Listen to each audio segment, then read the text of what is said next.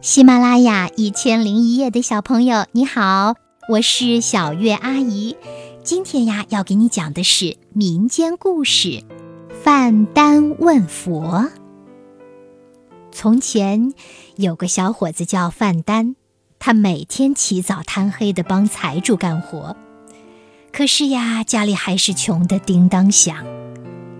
一天清晨，他面对着家中空空的米缸发呆，难过地问自己，为什么我天天累得流汗，日子还是过得这么难呢？这时，一只白老鼠从他脚边经过，丢下一句话，要想知道答案就去西天问佛祖嘛。范丹听了，真的就去西天找佛祖了。范丹走呀走，走了约摸六个时辰，天色渐渐暗下来了。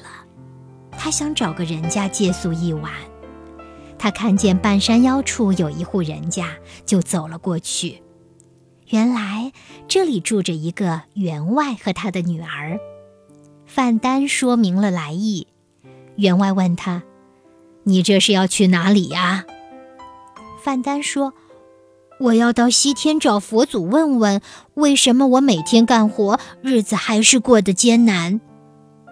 员外听了，对范丹说，那你也帮我问问佛祖，为什么我的女儿十八岁了还是个哑巴，她什么时候才能开口说话？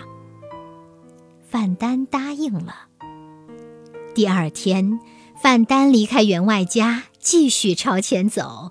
他走到一个土地庙前，土地公公问他，你到哪儿去？范丹说，我要去西天找佛祖问问，为什么我每天干活，日子还是过得艰难。土地公公说，啊，那你也帮我问问佛祖，我怎么这么长时间都不升官？范丹答应了。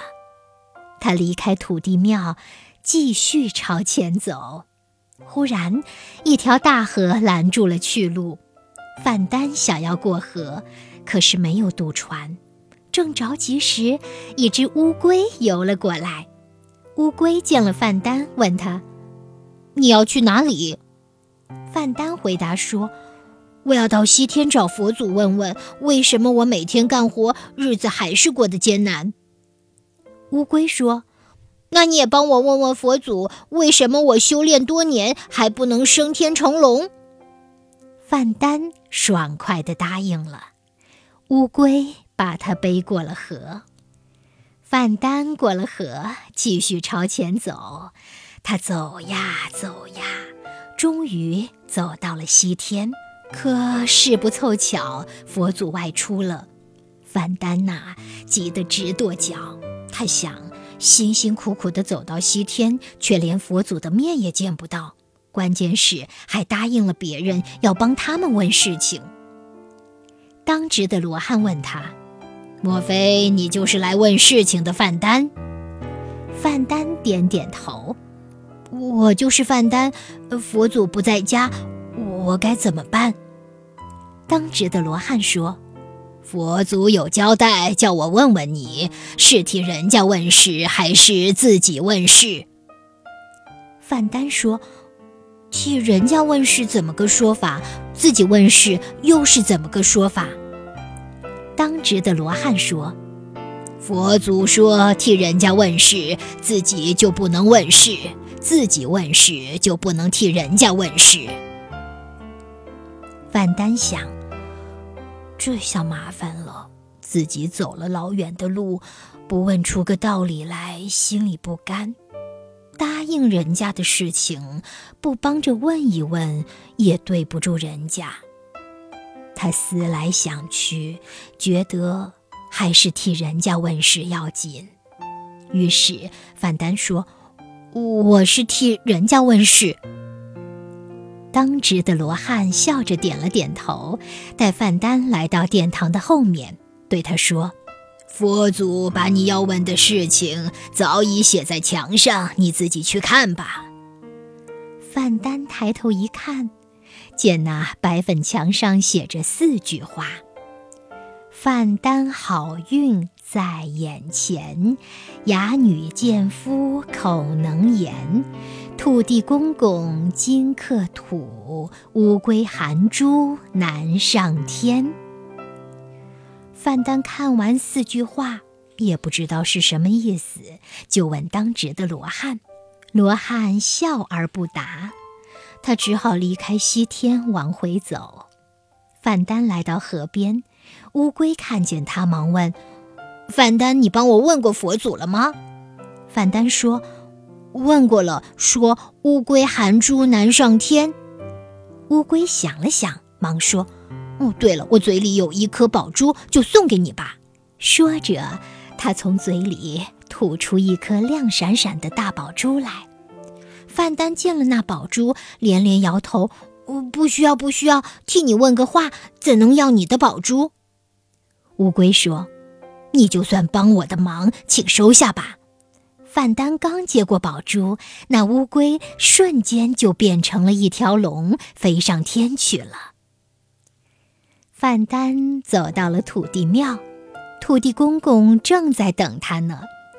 土地公公见到他，忙问：“呃，范丹，你帮我问过佛祖了吗？”范丹说：“问过了，说土地公公金克土。”土地公公想了想，忙说：“哦，对了，我的土地庙里有一缸金子，都送给你吧。”说着，土地公公从床下搬出一缸金子。范丹见了那一缸金子，连连摇头：“哦，不行不行，替你问个话，怎能要你的金子？”土地公公说：“你就算帮我的忙，请收下吧。”范丹接过那一缸金子，土地公公立即当上了城隍老爷。范丹收了土地公公送的金子，又继续朝前走。他来到员外门前，正好员外带着哑巴女儿在树下喝茶。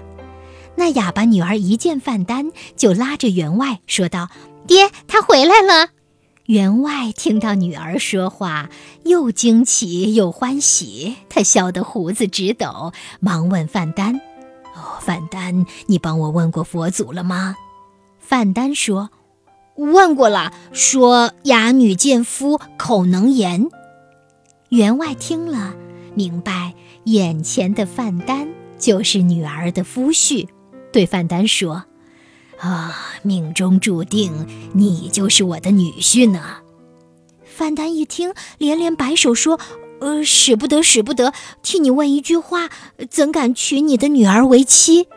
员外捋捋胡须，笑着说：“你们的姻缘是佛祖牵的红线，贤婿不必推辞了。”范丹听了，看看员外的女儿，她正羞答答地看着自己笑呢。